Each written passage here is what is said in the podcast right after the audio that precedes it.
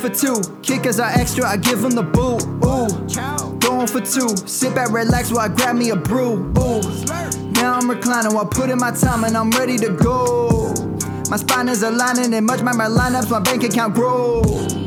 I am so rich, but knowledge is all that I'm leaving it with. Ooh. Listen to this, multiple options, how far can I get? Ooh. DFS Dynasty redraft tonight, I'm not finishing last.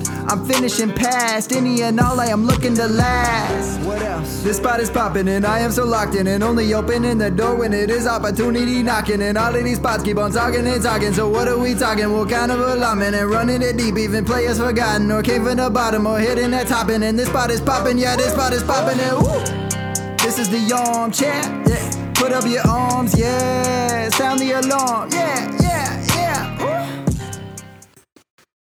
What is going on, guys, and welcome to episode 336 of the Armchair Fantasy Show. I am your host, of course, Jeff Lambert, and you can follow me on Twitter at Jeff Lambert77. Of course, we are live here every Wednesday night on Facebook Live, Twitter, YouTube, and Twitch, syndicated in all major podcast networks. And of course, we're on the new kick.com as well. You can go check us out on kick.com.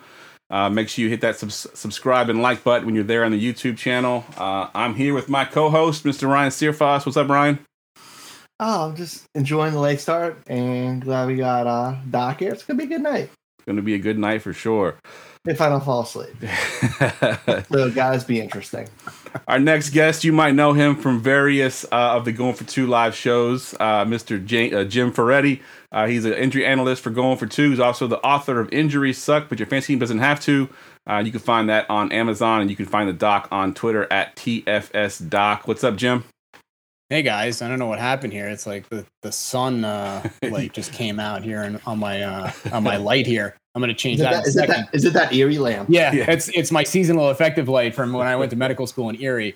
Um, but yes, it is good to be here, and it is my favorite time of year because this is when, like, we're all degenerates here. Like, we're in the dynasty. Like, football never stops for us. But this is the time of year where a lot of people that have maybe taken a hiatus, they've gotten into fantasy baseball, or they've taken some time away. They're coming back. They're doing their redraft leagues.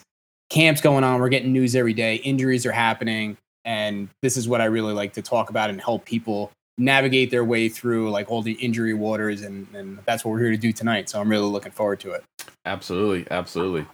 Um, all right, so let me quickly plug our sponsor. We're going to be talking about our sponsor pretty much all night because we're going to be using our sponsor's uh, website tonight. But tonight's show, of course, is brought to you by Underdog Fantasy. Check out their best ball leagues with huge tournaments, private leagues, and pick them to every major sport. Sign up using our promo code GF2 and get a deposit match up to 100 bucks.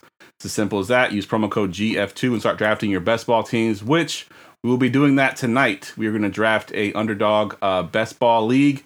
Uh, and the doc is here to offer some uh, injury uh, analysis on some of the guys that get drafted tonight.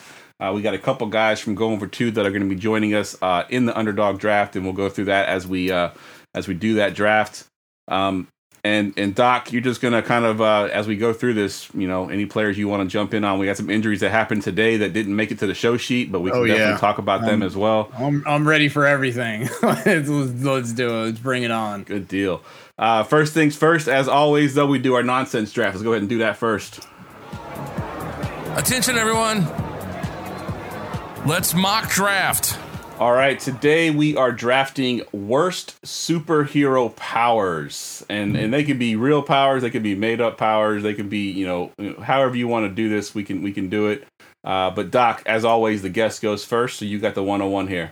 all right so truth be told guys um, this feels like a safe space like i was never really into like comic books and superheroes when i was growing up obviously now like everybody's into marvel cinematic universe so i know some of that stuff but i had to hit the internet and kind of try to find some like real bad superpowers. So i was thinking about it i was like i don't know most of them seem like they could have some application but i came upon some gems. So right. there's one and this is an actual superhero and his power apparently is it's from dc comics his name is color kid and he can change the color of any object. That's that's it. I So had that on my list as well. so basically, they got together and they said, let's come up with a guy who has the same power, superpower as the guy who runs the counter at your local Sherwin-Williams. So that to me seems pretty basic. So I'm that's going to be my 101 is you can change the color of anything. I, I struggle to see how that might be applicable. Like, oh, okay, you change the light red to green and you cause a car accident. I don't know. Like, what? Like, how do you how do you use that? I don't know. Yeah, there's no uh, application for that at all. I guess if you change colors really fast, maybe it gives people like seizures. Maybe give somebody a seizure. Yeah, Yeah. why not? There you go. So that's something. Yeah, that's that was on my list as well. I, I read that one. I was like, really? That's really a superhero power? Can't imagine how they would use that one. All right, I'm up at the 102 here, and I guess this one would have some sort of um, usefulness. Uh, I just don't know if I would want to be the one to have this usefulness because it, you know, you're not going to have any friends. Uh, but the power of stench, just you you know, just being like a skunk and just you know, just smelling so awful that no one wants to be around you. Uh, I guess you could I mean, find I- some I- kind of use for that. It's You, definitely you can find some people like that under a bridge. yeah, you probably Right. could. Talk to my wife about that after I have a kale salad. yeah, I just I don't know. That's that that one stood out to me because yeah, I mean i don't know how you're gonna be part of a, an Avengers group if you're if your you know power is just to really reek. Um, but yeah, that was mine. There's a guy who his name is Stench. That's literally his his uh, superhero name was There you go. Stench. Um, so that's my 102. Ryan, you got the 103 here. Uh, I'm going with the dude who's actually his power is actually super powerful, and like he is Black Bolt from the Inhumans, Illuminati. He, he can like level cities with his voice, but if he so much as whispers, he can kill a person, and I can't shut the fuck up. So I would be leveling cities and killing people by accident constantly, yeah, and it would suck. Yeah, that's kind of like the Midas touch, right? You just turn things to gold. You think it's good in your head, and then you start doing it, and everything you touch turns to gold. It starts to end up being a curse after a while, I would just be walking destruction by accident, and it'd suck. for sure. All right, Jim, you're back up at the 104. All right. So uh, back to the list here. I, I found another one that I thought was really interesting. So DC Comics, they had some good ones, and they have this guy. His name is Matter Eater Lad. So not even Matter Matter Eater Man, but Matter Eater Lad. So I don't know if he's like Canadian or he's he's British or whatever. But anyway, his teeth and jaws are strong enough allegedly to eat anything. So DC Comics got together and basically they let Joey Chestnut join the Legion of Heroes, and and that's his superpower. So I, I mean, I guess that's something. But apparently, I read a little bit more into it, and they said that they found themselves like not really come on, coming up with great ideas for him to use his power. So I figure, yeah, you're gonna paint yourself into some creative corners with if that's your superpower. Yeah, yeah, that was on my list as well. And the name is just terrible. I mean, uh, Matter Eater Lad, like that Yeah, was just a, yeah. an awful, awful name. Um, all right, so I'm up at the 105, and this one actually made me laugh because I really didn't believe this was actually a real superhero. Uh, and then I actually read that, uh, that he had a small part in the, uh, the the Suicide Squad movie that I've never watched. But uh, his name, I guess, was shortened to TDK, which basically he, he's able to take off his arm and use it like a weapon. That's his weapon. That's his power. Pull your arm off and just swing it like a club. Uh, I, I don't know if that's really going to be doing a whole lot of anything. Uh, like I said, apparently he's in a, in the Suicide Squad movie as well. I've never watched that, but uh, he had a small part in there as well. Um, so TDK, the ability to take off your arm and use it as a weapon, just does not seem like very practical to me. I literally was just about to go there. Were you really? Yeah. He was on my he was on my list too. All right, Ryan, you got the 106 here. I don't even know if this dude has a power, but like it's a super villain whose entire persona is based around kites, and he flies around and controls kites. His name's Kite Man. Like why? So why? creative. Why do you exist? Why would somebody want this power? Why? It's it's dumb. Kite Man, stop it. Oh, it's like the worst name too. We should have like a, another another segment for worst superhero names because Kite Man is just so uh so uncreative. Strikes fear into the heart of the city. Oh no, kite man's Yeah. all, these, all these kites are coming to get people. Yeah. All right, Jim, this is your last uh, your last pick here, the 107. What you got? Okay. Okay, so this one I thought was, you know, it was like it's marginal, but uh, so apparently there's a guy. He was a member of the Great Lakes Avengers. So the Great Lakes, Ryan. We're talking about Erie. We're talking about the, the the great, uh, you know, north north uh, eastern uh, northwestern Pennsylvania. Um, so his power was he could transform himself into a door, so you people could walk through him into an adjoining room. So I was like, all right, that might be useful. Like you get trapped somewhere, there's a fire or something. It's like, all right, I'll turn myself into a door. We can go through this wall. But he also had the power to transport people from one, one room to the other. But here's the catch the rooms had to be adjoining. So if it was two rooms over, he couldn't do it. So could you imagine? It's just like, oh, I really want to get a beer. Hey, hey, doorman, can you uh, trans teleport me to the kitchen? Oh, sorry, man. the kitchen is two rooms over. I can't do it. Yeah, go to the dining room. I could, but yeah, so I think that was that's pretty bad. that is pretty bad. Just one room over. That's yeah. One room only. That's it. If it's two rooms, no good. There's a closet in the way. You're shit out of luck. Yeah. All right, uh, my last pick here, and uh, I got a couple good ones still left on my list here, but I'm gonna go with uh, this one. Is the guy's name is Stone Boy, uh, and he has the ability to turn into stone, which sounds like it could be cool because you could be almost indestructible as stone. Except when he turns up to stone, he's completely immobile. He cannot move. So like. What the hell's the point if you're just gonna turn yourself into stone just to stand still? I don't, I don't get it. Uh, I don't know what his uh what what he used it for, but uh yeah, Stone Boy, your superpower was pretty terrible. Ryan, go ahead and close us out here. I wasn't gonna do this one. We talked about it right before Doc got on, but it's too funny. On the show The Boys, uh, there's a man named Love Sausage, and he has super strength to his tentacle extending penis, where he can choke people to death, bust through walls, and it never stops extending. It's, no, Yeah. it's not necessary. yeah, that's I, I Ryan, I heard that's what you did before you sold insurance. Is there any, any truth to that? I, No comment. I- I You would don't have to answer. that. You don't have to answer that. No comment. I, I, I would have an OnlyFans. Let, let's be serious. I'd be making that real money. Yeah, it looks like uh Josh in the chat, he he saw that episode as well. Great show though. Yeah, I haven't watched it yet. yeah, no, Ryan, it, was, it was it was crazy. I'm definitely Love going to check that you one out. I had to look up his name though because I did not know that. All right, so what we're gonna do tonight, like I mentioned, we're gonna be doing a best ball draft. Uh, as soon as Ryan jumps in the best ball draft, it'll start up, um, and we'll go ahead and get drafting here. So I'm, I'm jumping in now. yeah, go ahead and jump in now. Um, we'll try to get through a, a bunch of these guys. I got a list of 21 names, but we can get to a, a more as we go through. We'll try to get through as much as possible. I- Um, I'm just excited to get this free twenty-seven dollar prize. That's what. That's dope. Let me go ahead and bring up the uh, the draft board here. I think there is a countdown. I should have had you start a little seconds. bit. What Yeah, is Jeff, it? you should have refed a little, little bit. Tell Yeah. us something interesting. yeah. So So we got we got a little we got a little time here. So one thing that I love about Underdog, our sponsor Underdog, um, but there it's a great site and it really helps you work out those muscles for you know your drafts because you got to use your imagination. You got to kind of create these narratives as you're, as you're building these teams. It's like okay, well if this happens and this guy gets hurt, like who benefits? And you start kind of creating these stories as you build your teams. It's like okay, I don't think this guy's going to be good. I think this guy's going to be good, and if he's good, then this guy will probably be good. And you kind of piece it together. And I, I think that's really useful because I think people get stuck in their pre draft process where they're like, everybody's healthy. And they say things like, oh, I don't think this guy's going to do anything because he doesn't have a path to playing time. Well, this is the NFL.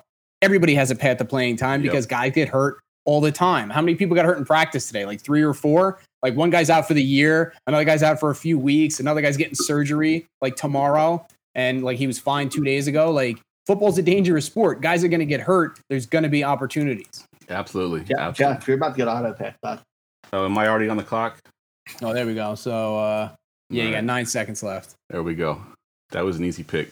You go. Justin Jefferson right there at the top. So, you know, other things you guys want to think about is like when you're when you're making a pick and somebody's hurt, what's the acquisition cost and what's the opportunity cost? So, how what kind of draft capital do I have to spend on this injured player and who am I passing up potentially to take that injured player? So, always keep that in the back of your mind. And um, you know, that's that's really like where where to start with it. So, using your imagination, kind of creating these narratives about if somebody were to get hurt, who benefits? Like who's going to be better as a result of this? and who's going to get the playing time, who's going to get the opportunity, and what is going to cost to get. And the less it costs you in draft capital, the more interested you should be. It's a lot more challenging to take a guy who might miss two, three, four weeks, you know, during the year to start the year in the first, second, third round than it does in the 10th, 11th, 12th round. Yeah, exactly. And there's one player that went on. Uh, we're here real quick, and I want to ask you about him because you've said this a couple times on multiple shows that you're only injured until you're not. Um, Yeah. Christian McCaffrey obviously, you know, had two seasons where he was basically injured uh, all the time, and going into last season, it was all about being injury prone. And now that he played a full season, it's like we've t- we forgot about all the injuries all of a sudden. Now he's like uh, going in the top, you know, part of the draft again. What are your thoughts on Christian McCaffrey and his quote unquote injury prone label that we've somehow forgotten about? Well, I, I don't know if he ever was injury prone. I think it was kind of recency bias. It's, it's more like the issue. So last year, even coming off the injury, I, I was in a league uh, with Stephania Bell, and we took him first overall, even though he was coming off the injury. So I think he still has the same potential to be that that rock solid like RB one who gets all the catches, gets goal line, is going to look really good in that offense. But he's still a running back, and running backs get hurt. So he could do well. He could do poorly. If you think about last year, Jonathan Taylor was the one who was supposed to be the safe pick, and McCaffrey was supposed to be the risky pick. Well, it didn't quite work out that way. McCaffrey stayed healthy and he he crushed, and Jonathan Taylor got hurt, and everybody that you drafted him, eh, you know, first overall or, or second overall or whatever, got left with empty pockets. Yeah, absolutely. I'm trying to figure out how to go get the draft board up here. Not this. Uh, I can do it on my phone, but I can't figure out how to do it on the. Uh, Hmm. Let's see. Is this it? Maybe. Uh, click on board. Yeah, it's it's not up there though. I don't see it on my uh on my You'll see it on desktop screen. At that. Oh, one o'clock. You just ruined this for me, Jeff. Thanks. Sorry about that. Uh, I'll, I, I can get it on my phone. I just can't get it on the desktop. I would like, I like to see the, the, the draft board because I want to be able to recap it. I guess I have to do it from my phone here. Um, so let's go through that first round. Uh, Justin Jefferson, Ja'Marr Chase, Christian McCaffrey were the top three. Travis Kelce, Tyreek Hill, and then Cooper Kupp. Cooper Kupp's one I wanted to talk to you about uh, a little bit, Doc. Yeah. Um, he's dealing with the hammy injury. Obviously, people Yeah. are nervous. He, you know, had an injury last year, comes back, gets a hammy injury. What are your Yeah. thoughts? Is this a, a result of what happened last year? Uh, I mean, I don't think so. I, I think, you know, it's football. Guys can pull their hamstrings. So he got hurt on August 1st. I expect him to miss about a month with this. You know, they're probably just going to hold him out for the rest of the preseason. I think there's some mild elevated injury risk, but it's not really enough to scare me at all. Um, you know, I, I'm even seeing him get pushed up in some cases prior to his injury where people were taking him second overall. And if they wanted to do that, I wouldn't fault them because he still has that triple crown ceiling where everybody else on that offense does nothing. Cooper Kupp gets all of the opportunity share and basically crushes again, even with the Rams not being that good this year, if that's the case. So I'm not really scared of him at all. They're gonna stink so bad. He's gonna. They're gonna throw the ball so much. That's what I mean. I mean, the I Super mean- Bowl was like that. They just kept peppering him with targets the whole game. Everybody in the stadium knew it was going to him, and they couldn't stop it. Yep. It's a 600 pass attempt team. If If All Stafford works stays healthy, out. yeah. If Stafford's healthy, it- yeah, I agree. And I think Stafford's a pretty sneaky super flex pick as well. You can get him pretty late. I think he's going to be a, a decent play as well as a QB two. All right, I'm up on the clock here, so let me make my pick here, and then we'll talk about some of the other guys that just went. Uh, let's see. I'm going to go with uh, boo. my boy DK Metcalf, and you know what? Nice. I'll take the first quarterback off the board, and I'll go with uh, Patrick Mahomes. you really had to ruin my stack. You All right, so I got the board up there now. So the second round, again, this is only a 16 league, so this is technically still in the first round uh, of a regular league. But Nick Chubb, Amon Ross, CeeDee Lamb, Bijan Robinson, AJ Brown, Stefon Diggs. Uh, no real injury concerns there um, as far as those guys. Um, and then in the third round, we got Saquon Barkley, another guy that we kind of forgot about, you know, quote unquote, being injury prone that we've just kind of been drafting as he's going to be healthy. Uh, Garrett Wilson, Austin Ekeler, Jaylen Waddle, Tony Pollard, and Derrick Henry. I know Waddle and Wilson have both had some some uh, soft tissue injuries in in the in camp so far. Any Yeah. thoughts on either one of those guys? I think Wilson's Yeah. back. Waddle's still sort of sitting out.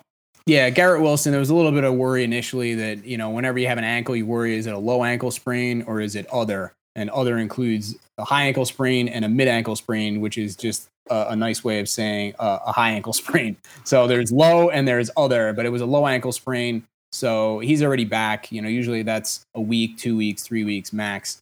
Um, so not not really concerned there at all. Um, Jaylen Waddle's got me a little concerned because they're saying the H word a lot. They're saying hope like we hope he's going to be back. We hope he's going to be okay, and that always gives me a little bit of trepidation. Um, so I'm not really sure what the injury is, but you know there are muscles in the abdomen, you know, around with the hip, the the muscles in the abdomen itself. You know, if you tear one of those, um, you know, it can it can recur and it can keep you out for a while. So he's just somebody that you know I've kind of backed off on a little bit, especially given the fact that he's going in you know 12 team leagues, to going in the second round, or at least Yeah. he was. So that that acquisition cost way too high for me. Given again acquisition cost high, opportunity cost. What do you got to give up? A lot of other great players there that you're missing out on. So I'm definitely backing off at Jaylen Waddle if he's going in the second round. What about you, Ryan? I know you, you like Waddle a lot. Are you are you worried about about this injury that he has? Are you still drafting him pretty high? I mean, yes, no. I mean, he's not someone to protect, but more or less Waddle. It's I'm more concerned about his week to week hit or miss because he's fairly been robust on a week to week basis for fantasy. That's more my concern. So he's somebody I want to get with more consistent players. But being this is his best ball and small, I'm just going for dudes who are going to hit for the most this year. And if he misses a few weeks, he misses a few weeks. I've been I'm going heavy on receiver early, anyways. Yeah, I've been going heavy receiver as well. I got auto picked on the Amari Cooper while I was a- a- asking And- that question. I don't know if I would have and I- taken Amari Cooper there. That's a good. That's a good pick. And Josh's comment about me not taking Mahomes, I had three rounds to draft him. I'm not reaching on a quarterback in a 16 league. That's Yeah. freaking insane. Let, us be honest. Twenty seven dollars is twenty seven dollars, my friend. Twenty-seven dollars, twenty-seven dollars. All right, let me, ZJ for that. Let's recap the fourth round here. DK Metcalf, Rhamondre Stevenson, Chris Olave, Jonathan Taylor, DeVonta Smith, Mark Andrews. Ryan, I want to ask you about Rhamondre Stevenson because he's been in the news obviously because they just signed um, Dalvin Cook. Uh, I'm sorry, they, they signed Zeke. What are your thoughts on that situation with Zeke being there? Honestly, I think it's kind of a good thing. The Patriots weren't going to just pound him for 250 carries, anyways. They are very, very. They talk a lot about his pass catching ability because he did very well in that last year.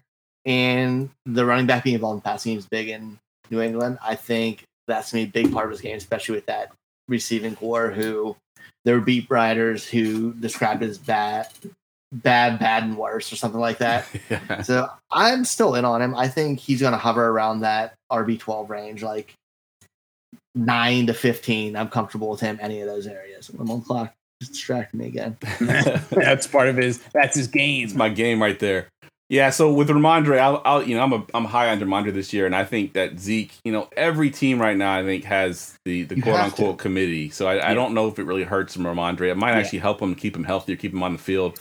You know, he won't it's a be. in low end committee. Yeah, exactly. I, I, I- you know, I'm not too worried about Zeke. Yeah, Zeke probably gets a few touchdowns that maybe go to Rhamondre, but I don't think it hurts him in, in the overall sense. And Rhamondre is still getting the pass pass uh, pass down work, so I think he's gonna be fine. Yeah, and again, the thing you got to think about is is that when Zeke is there, like at least some people out there, it's going to depress his price because they're like, "Oh, Zeke's there now. I'm not so high on him or whatever." Well, again, let's play the game. What if Zeke gets hurt? What if Zeke, you know, pulls his hammy and he's out for a month? Now Rhamondre Stevenson's essentially got the backfield to himself, just like we thought. You bought him at a depressed price. Now he's a rock solid RB one. That's what happened last year when Damien Harris was there, and we already saw that he could crush with somebody else there. Now, if you remove him from the backfield, now you really got something. So Yeah. I think that's another way to think about it is like we're assuming that Zeke is going to be there and be healthy the whole year. It's probably a decent chance just by him being a running back that he's going to miss at least two to four games. So A you gotta call. you gotta work out the calculus there too. Yeah, good call. Um, so in that same round, there's a guy that we could probably dedicate an entire show to. Um, we go in with his holdout and his his his whole thing with his contract, but Mr. Jonathan Taylor also dealing with some injuries too. And then I, get, I heard today he had a personal issue that he had to go away from camp. Um, as far as injuries go, Doc, what are your thoughts on Jonathan Taylor? You think he's healthy for Week One, assuming that he's going to be even on the field for Week One? Is he healthy? Yeah, I think he's healthy. I think all this stuff with injuries is kind of the same thing we saw with J.K. Dobbins, where it's like he's you know rehabbing his ankle. It's like he doesn't want to be there. He's having contract issues. He's kind of at war with the team, and they're trying to you know out leverage each other. Um, so this is all essentially. I don't really think there's any lingering effects from his ankle injury from last year. If they signed him to a, a five-year, you know, ninety million dollar contract, I think all of a sudden his ankle issues would Be all you know good. evaporate. That would So heal my injuries. yeah. So I, I I don't know if he's going to be there for week one because I'm more worried about you know does he get traded or, or does he hold out? Like this is getting really ugly. But I'm not worried about him from an injury perspective. If you airdrop him onto another team and he's going to play, um, you know, I'm very very happy with Jonathan Taylor being my my starting running back. Yeah, Ryan, are you are you buying Taylor at a discount in some of your leagues? You trying to get him at, at cheap right now? I literally went through every league I'm in and sent low ball offers for him in every single league I'm in. I, I, I finished the podcast the one night, and after we talked about it, I sent out at least eight offers out for him. Nice. Yeah, Yeah, that's the way to do it. that's the way to do it for sure. All right, so let's go to the fifth round. Um, we got Patrick Hey. Mahomes, Jalen Hurts, Calvin Ridley, Tee Higgins, Jahmyr Gibbs, Josh Allen. Um, no real injury concerns there, but there is one guy in the list that I want you to talk about, uh, Doc, a little bit. Jahmyr Gibbs going, um, you know, top 12 in the draft. He's a smaller guy, and we've seen it in the past where these smaller guys can't stay healthy. You know, Detroit's done it a couple times with different different running backs. Any concern there with his his height and size being, you know, getting a full workload here in the NFL?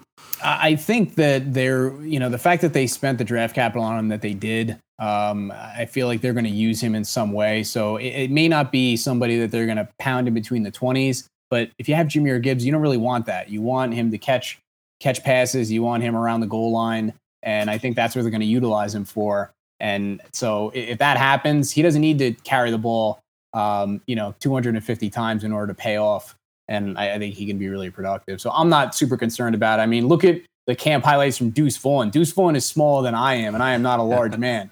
And uh, he's uh, he's looking pretty good out there. So if he can do it, I think Jahmyr Gibbs certainly can do it. Yeah, I saw that camp tape, uh, and I, I legit thought someone had like photoshopped in like a toddler because he just looked like he was so small compared to everybody else, and he had that you know that camp helmet Yeah, that makes big- his head big, look uh, really the big. I was like, what in the hell? And then I realized it actually was him. I was like, oh my god, this guy is so small. Those helmets remind me of like the old school NBA Jam games where you can make the guys' heads be really big. Yeah, It's like, exactly. that's what it looks like to me. I'm dating myself with that reference, but go, Absolutely. for for everybody here that's younger than 35, go Google that when you get a chance. God, I love that game. yeah, that was a great game for sure.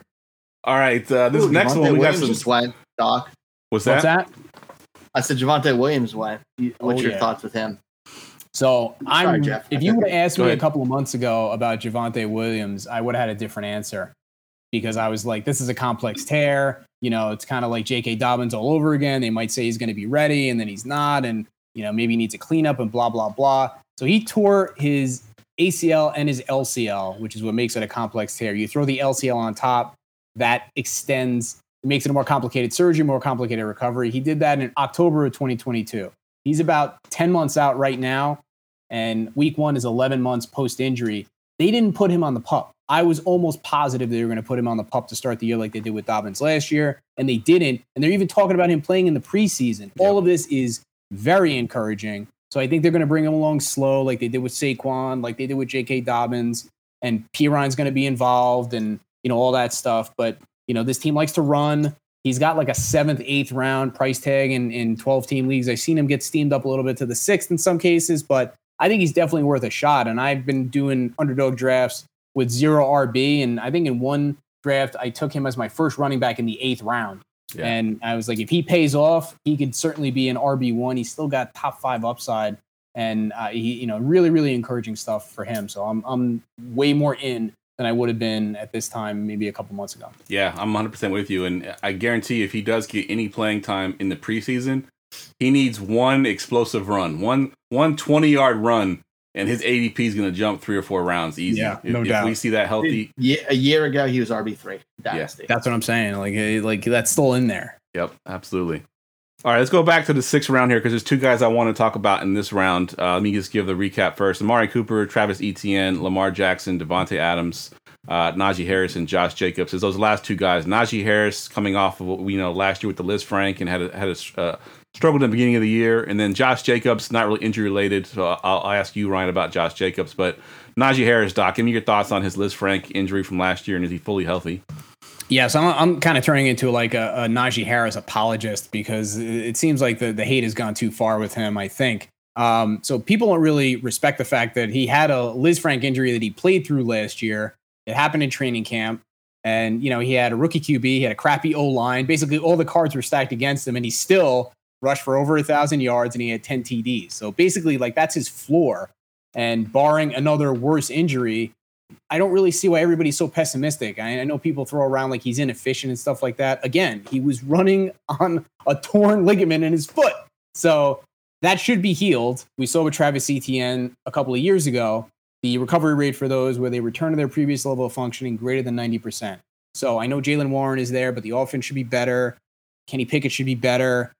You know, for where he's going, I don't know if he's got upside for to be like a top five running back, but he could certainly be well within RB one territory. And if you can get him in like the fourth round, like I think that's still going to be pretty valuable. I know Yeah. that's like a, like a not sexy take, but you know it, it's production and uh, opportunity and production are still the name of the game in fantasy football. Hundred Pure percent. volume. Yep, hundred percent. Me, uh, me and Ryan are on the same boat with you as well. We, we're we're getting Najee Harris wherever we can get him because he had a, a good season for as down as down as everybody thinks they were. It was actually a pretty decent season last year, especially if you look at his last like eight games. He was like RB six over the last eight games. Ryan, give me your thoughts on this Josh Jacobs situation here. What, what do you think's going to happen here? Dude, I have no idea because you've heard Dobbins came back, Jonathan Taylor kind of back, even though they're letting him take the personal days, and it looks like they're trying to move him. Vegas feels like they're at a pure standstill and don't want to help at all. And I'm honestly scared about it for him. Like that Le'Veon Bell season is kind of shown. This dude had what 500 touches or like 400 plus touches last year, Something like that. Yeah, and I don't blame him for holding out, man. Protect your body. I know it never works out for running backs, but dude, it's I think it's gonna be ugly there. And I don't really want parts of that offense anyway, so I'm not. I'm not really willing to take the chance. Yeah, that offense is going to be pretty not so great if Jacobs is I- not I- there, and As I took Davante Adams in this draft, yeah, I really don't want pieces of this. I re- I legit re- don't want pieces of this offense. Yeah, I'm with you 100%.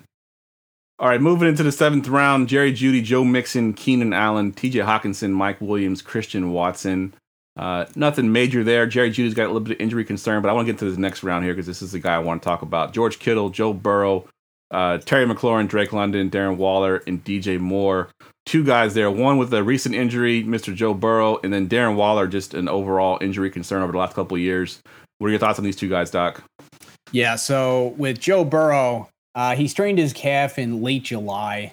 Um, assuming that it's a grade one or the lowest grade injury, um, that could cost you three to four weeks. Grade two can be up to two months. So it's kind of good news, bad news. The bad news is he might actually miss a couple of weeks to start the year. And I know there was some uh, reports of uh, Ja'Marr Chase was encouraging him like take your time, be come back 100%, like be healthy. Like we don't need you week one, week two against whoever. We need you down the stretch, and we need you going into the playoffs.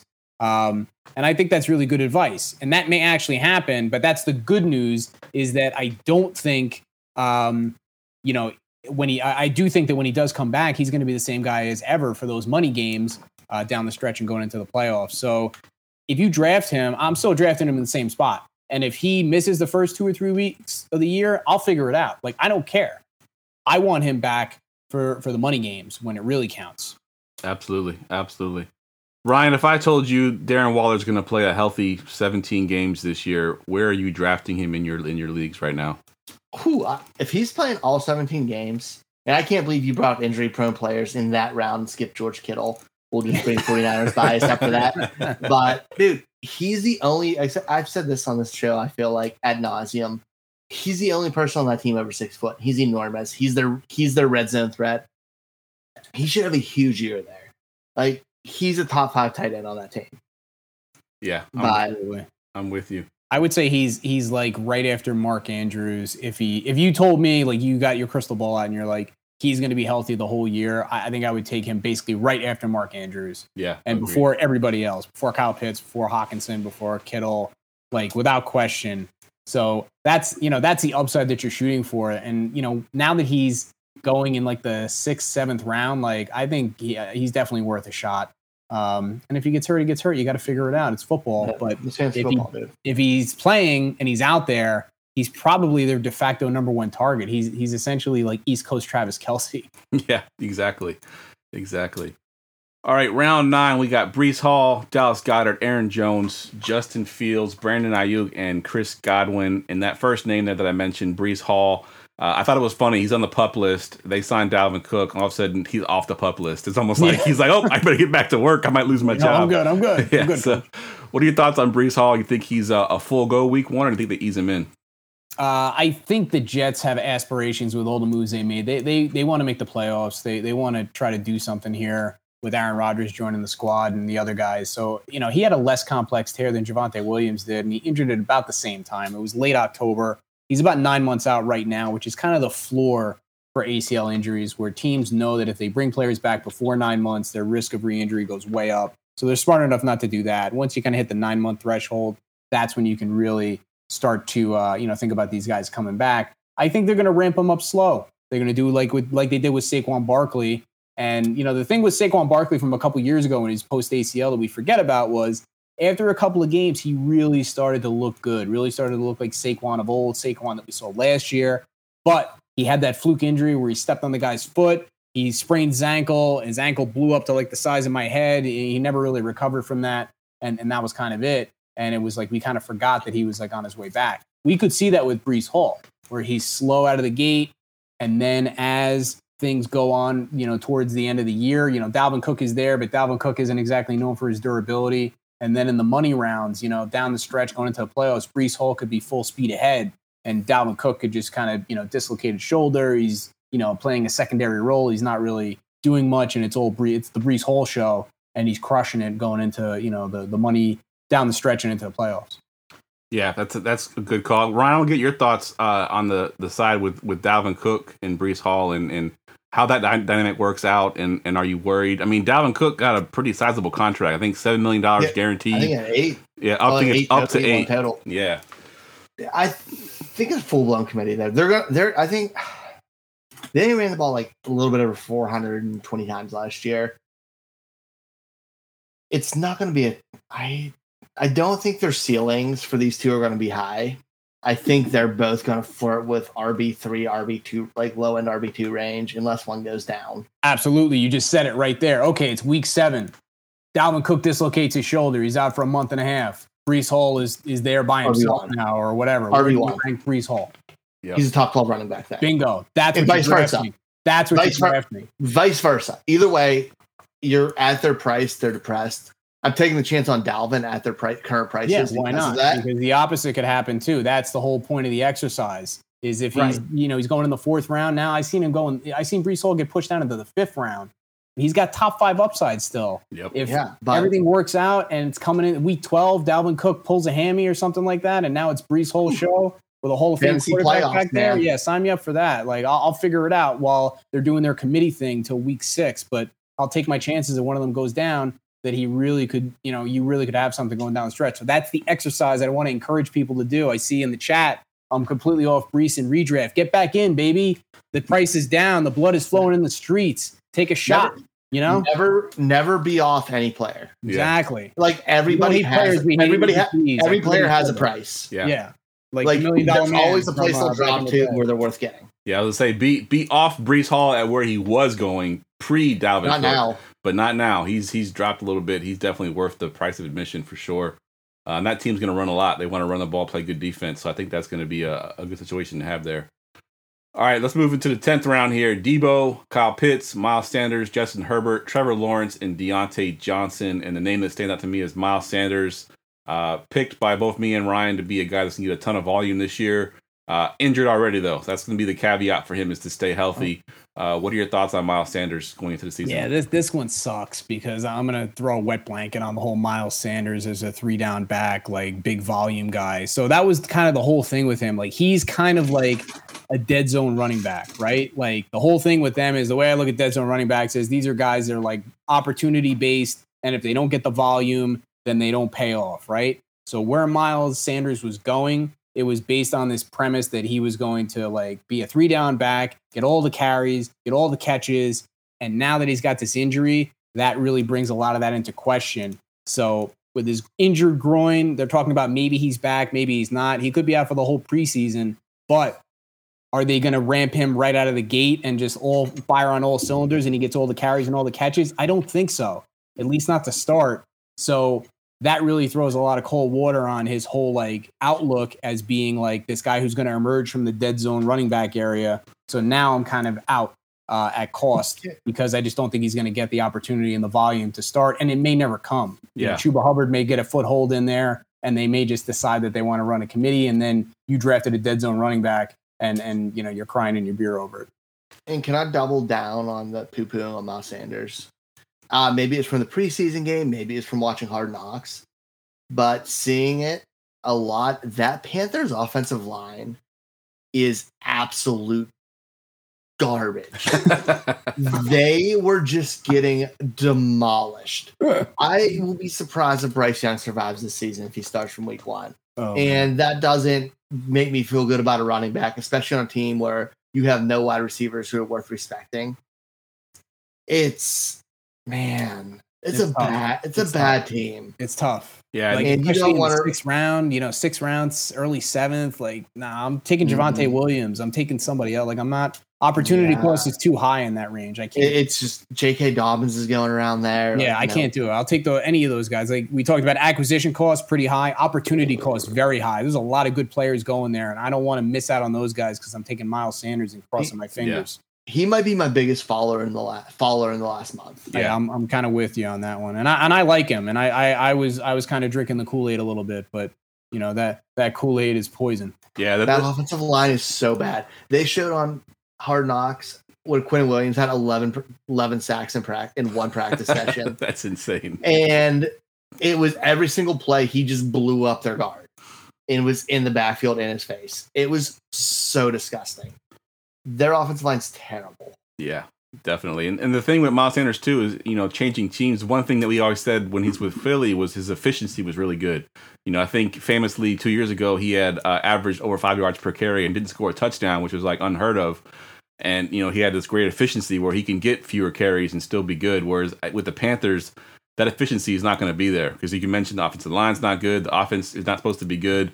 You know, they got a rookie quarterback. It's going to be a lot more tough for him to uh, to try to make things happen with fewer touches. So if he's not getting the volume, um, I'm definitely out on Miles Sanders. Yeah, it's going to be tough. I see uh, Josh in the chat here. He said Breece Hall's ADP's in the third round. Um, I know an underdog, his ADP's falling. You know, he's like in the fourth, fifth round in some cases. So I'm out on Breece Hall in the third round, but I'm in on Breece Hall in the fourth or the fifth round. So that's Yeah. kind of the difference. Like previously, you said I'm completely off Breece in redraft. Well, completely off and off in the third round are two different things. So Yeah, that, agreed. that's kind of what we talked about with the opportunity cost. Like, what am I what am I passing up in the third round versus there you go. I'll buy in the fifth, not the fourth. All right, well there you go. Now you're not completely off them. So we He's uh, we're changing minds, we're changing lives out there. We're educating people. So he's at 38-6 right now overall good for in you. ADP. Well, Josh, just, just to be clear, you said I'm completely off Hall and redraft. So that doesn't mean at cost. That means I'm completely off. Means I'm not taking the guy. So I, I don't want to get into semantics with you, but you know, you said not me. Th- 38 's still a little high. Yeah, I think you know. that- What, what are you looking at? Which which site are you on? That's on underdog, or that's on the four for fours underdog ADP has it at 38-6. It's falling. It's falling though, because it was end of the third. It was like 34. Now it's going to 38. Semantics, Yeah. baby. Semant- That's what I do. I'm a radiologist. I, I talk through reports. Words are important. You know what I'm saying? Anyway, All right, let's talk about uh, round 11 here because there's a bunch of guys here that I want to talk about. Uh, round 11 was Dameon Pierce, Kenneth Walker, uh, Christian Kirk, J.K. Dobbins, Javonte Williams, Cam Akers. We talked about Williams already. Uh, let's talk about Kenneth Walker and the injury that he had, and Yeah. just and you had a note in the uh, the show sheet there about Pete Carroll. I want you to Yeah. talk about Pete Carroll too. never never trust Pete Carroll's injury reports. That's lesson number one of injury analysis. Yeah. Whatever Pete Carroll says, just completely discounted, or maybe even better, do the opposite. Um, but let's talk about what actually happened. So he injured his groin at the end of July. Now he's back at practice doing individual work, um, and he's doing like some drills and things like that. And and running is nice, but we need to see him cut and move and you know get get into some action before we can feel any sort of comfort here because that's what happens with the groin like you're running a straight line you're not engaging those muscles when you're planting and you're cutting and you're doing all the things that you want a running back to do um, that's when you can re-injure it so the thing about him was he was risky enough when he was healthy and Zach Charbonnet was there, who parenthetically is going four or five rounds later than him in most drafts. But with the added risk of recurrence and the opportunity cost, like he was a fifth round pick and he hasn't really moved that much, despite the fact that he has this injury.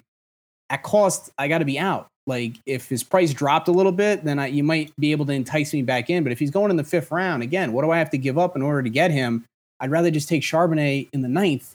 And he's already he's playing. Like he's back. His shoulder injury is not a thing as far as we can tell. Like that's the way I'm playing it. Yeah, it was funny because uh, we we did a show when he was when they were both injured, and the note on Charbonnet was indefinitely. And I, Yeah. and I said on the show that indefinitely could mean tomorrow. And sure enough, the very next day he came off of Mm. indefinitely. He was already ready to play. So yeah, never trust Pete Carroll for sure. Never. Uh, the other guy I want to talk about, uh, Ryan, I'm going to go to you in this one. J.K. Dobbins uh, finally reports to camp. Uh, what is your thoughts on Dobbins? Is it wheels up at this point? I think it's wheels up. I mean, it's going to be a committee because you can't ignore Gus Edwards because of how well he plays. But if you look at the track record the offensive coordinator back when he was in Cleveland, um, he ran the shit out of Nick Chubb. He when he has a horse, he uses them. And J.K. Dobbins, if Baltimore wants him to stay in Baltimore, they're going to give him the ball because he's electric. He can make great plays. He's been he's gotten healthy. I'm very excited about Dobbins. He annoys me more than any player in the league right now, but I'm really excited to watch him play football. Yeah, I've got a trade offer out there right now. Hopefully, he's not watching the show, but uh, uh, I got a trade offer that he's uh, he's in the he's in my own Discord asking draft you know trade questions with our trade, and I'm looking at it like trying to figure out if, if these guys are going to agree with me or not. But I'm trying to get that Jacob Dobbins in one of my main leagues, so hopefully that I am more comfortable with him than any running backs that went rounds nine nine on in this draft.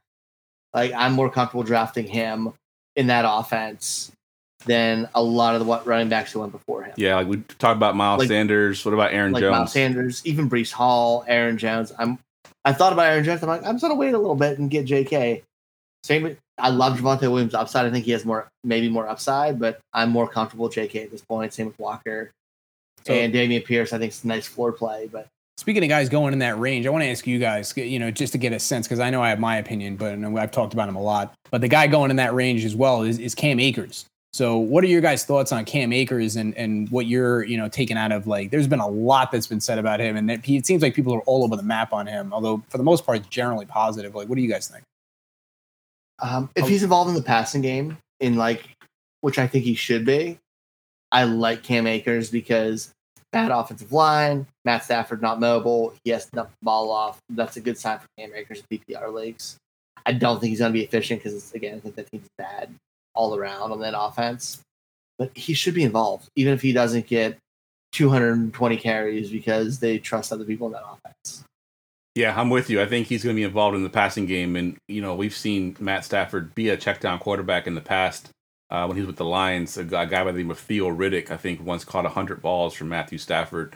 Uh, I think Cam Akers could sort of be in that range, not quite 100 passes, 100 balls, but uh, I think he can be that check down guy. There, who's their backup? It's like Zach Evans, and there's another Yeah, guy. Zach Evans, maybe the ghost of Kyren Williams. I don't, I don't know. Yeah, so I, I think Akers gets. I think it's gonna, it's going to be a volume play, similar to what you talked about earlier Yeah. with Miles Sanders. It'll be a volume play for sure. I don't- be I still- I still don't like his price, if we're going to be honest. Okay, that see that that's what that's what I wanted That's to, to question. Like, I, like if we're talking, I'd rather take the chance later on on Rachaad White, who is in a bad situation, but knows getting the ball, or James Cook, who's in a good situation, and they didn't really bring anybody other than Damien Harris yeah. like three rounds later.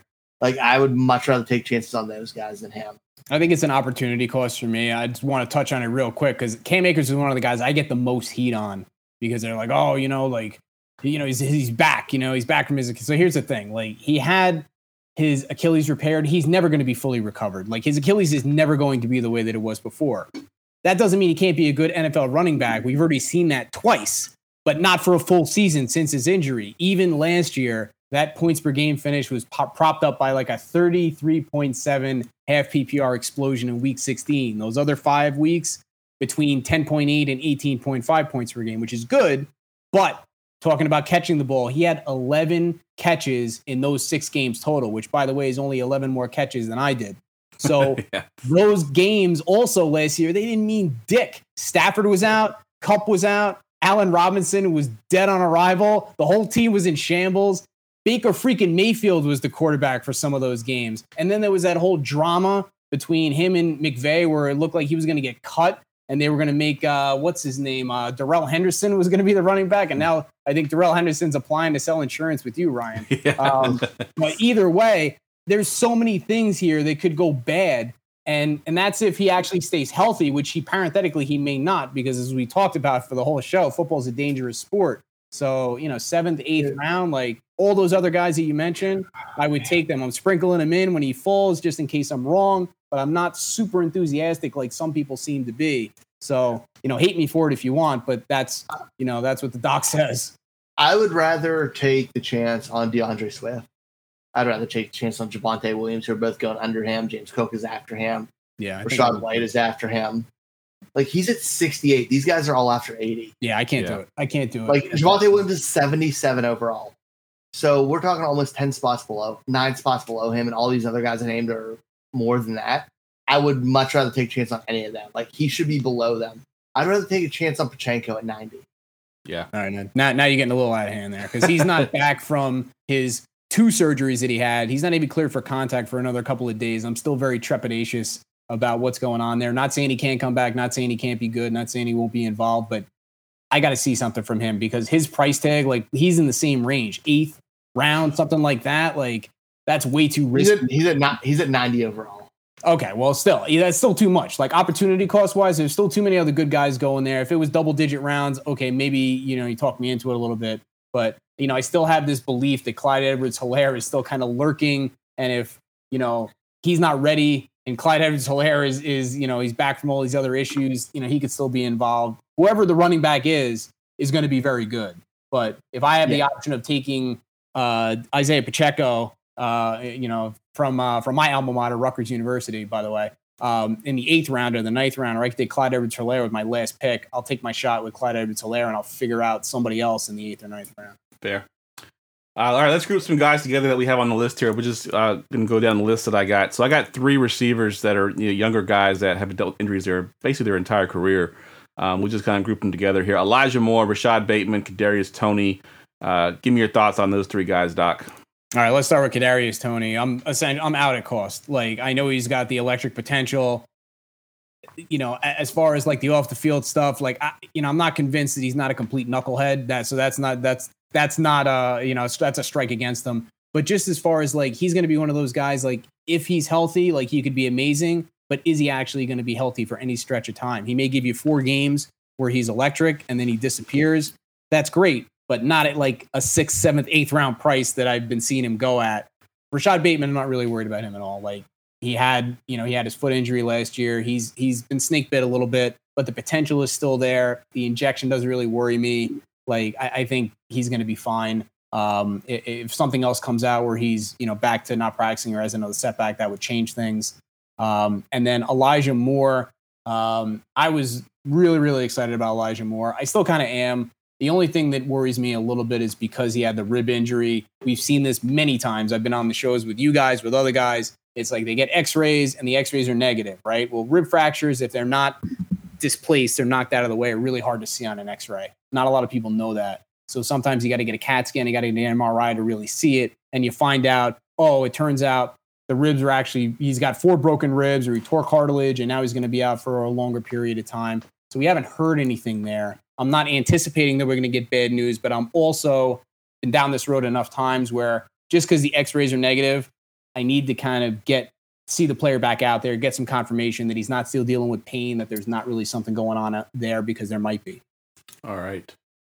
Uh, Ryan, I'm gonna go to you on these two guys. They're, these guys are injury risks, and I can get Doc's uh, opinion here too. But I want your thoughts on these two older receivers and what are you doing with these uh, Michael Thomas and uh, and OBJ here? Uh, two guys that have dealt with injuries their entire career.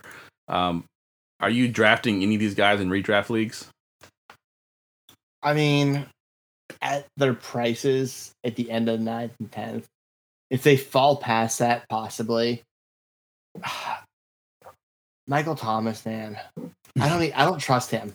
Like I don't know if he's health. I don't know if he's ever really been hurt. I don't know if he's actually ever really been healthy. I know nothing about Michael Thomas. I don't trust him. He's very upsetting. Um, OBJ just because I've watched Ra- so much Ravens camp. Like it's the only thing I do while I'm at work. Uh, no one I know watches. But like all I do, and he's gonna be a part of that offense. They love him, and he's gonna be the number one or two receiver there So you're on the clock. if healthy. Uh, you're on the clock, and these two guys are the only ones available. Which one you taking?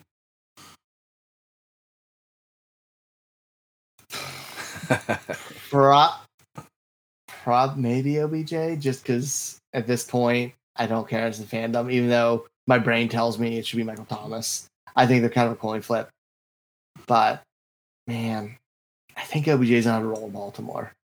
Fair enough. And like you mentioned Bateman before. I think Bateman's fourth in targets on the team. He, I mean, he very well could be, and you could flip Like- flop that, and depends on who's healthy on what week. But I, I kind of agree with what you said. I think when they kind of, I'm not going out of my way to draft them, but I'm also not avoiding them either. Like if if they slip because other people don't want them, yeah, I'll take them Right. because they could still produce. Like Michael Thomas could very easily, you know, recapture some of the magic of old. Like he's essentially poisoned the well because he's been so bad for so long. People forgot how good he was. Yep. And the last time we saw OBJ, you know, he was winning a Super Bowl. So I know he's older, and I know that it's an, like these are unsexy picks. Like no one's going to feel great about drafting these guys, but that's the beauty of it is they can still be really productive.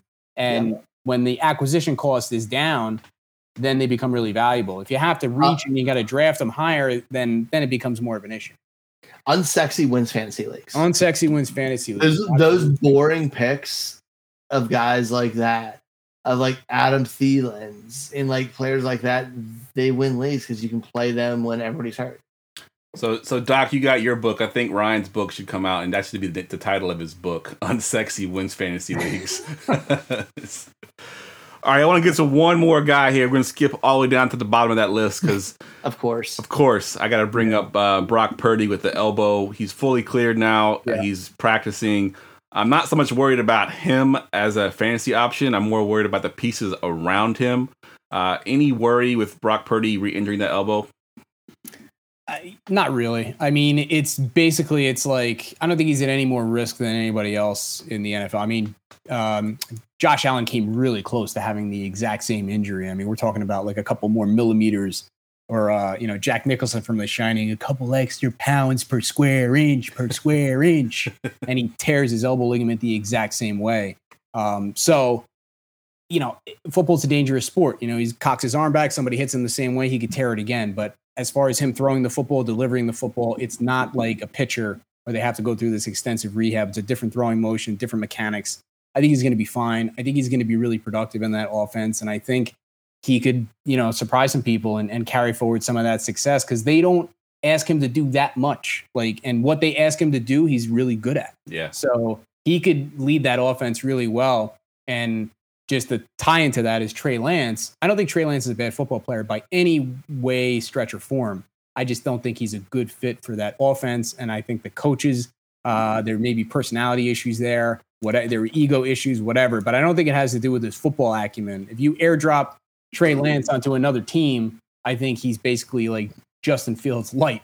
Um, but on the 49ers, it's just not going to work. It's just not going to work. It's it's like a bad relationship. They just need to go their separate ways. And you know, I wish them both happiness in the future, but it's not going to work. It's not going to work out for either of them together. Yeah, absolutely. It's not like you traded, it's not like the 49ers traded Jaylen Waddle, Tyreek Hill, and Bradley Chubb for him. Well, but they got Brock Purdy, so it's like it, it works out. you know, worked out. sometimes you like you find yourself in a good place and you don't know how you got there. You know, that sounds like a lot of nights in college when I stumbled home drunk from the bars. You know, it's like, oh, I made it home. I don't know how it happened, but I'm but I'm here. yeah, Um, it all so works out. it all is- out. The cost has been paid. Now it's all about just Exactly, whatever we can get.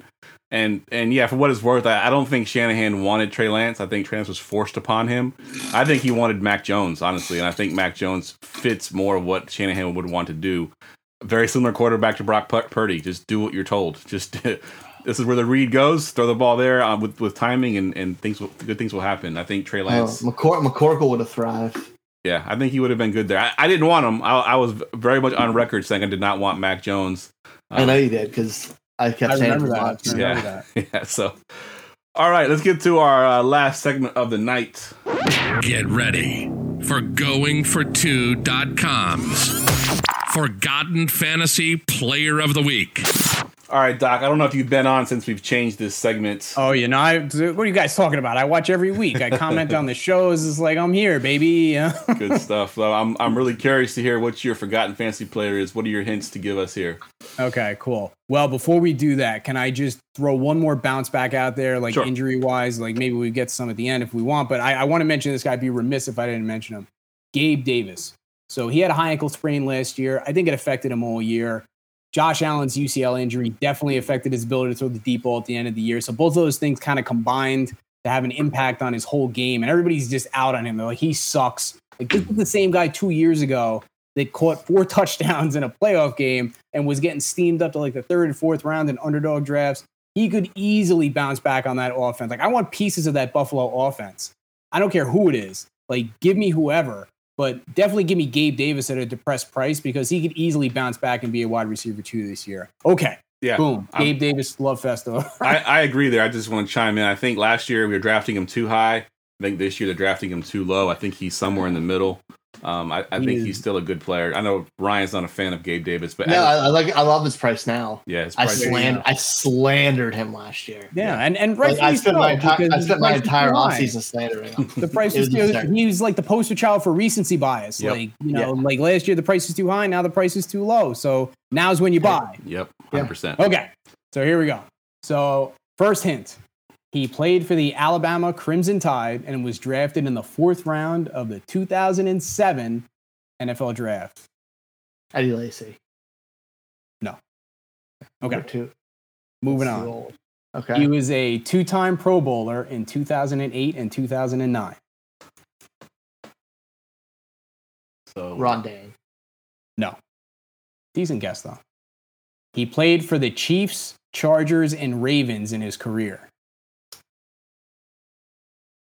In that order, or that's just you just gave us the teams. I just gave you the teams. Okay, I was like, Chiefs, Chargers, Ravens. I should, now I'm upset that I don't know immediately.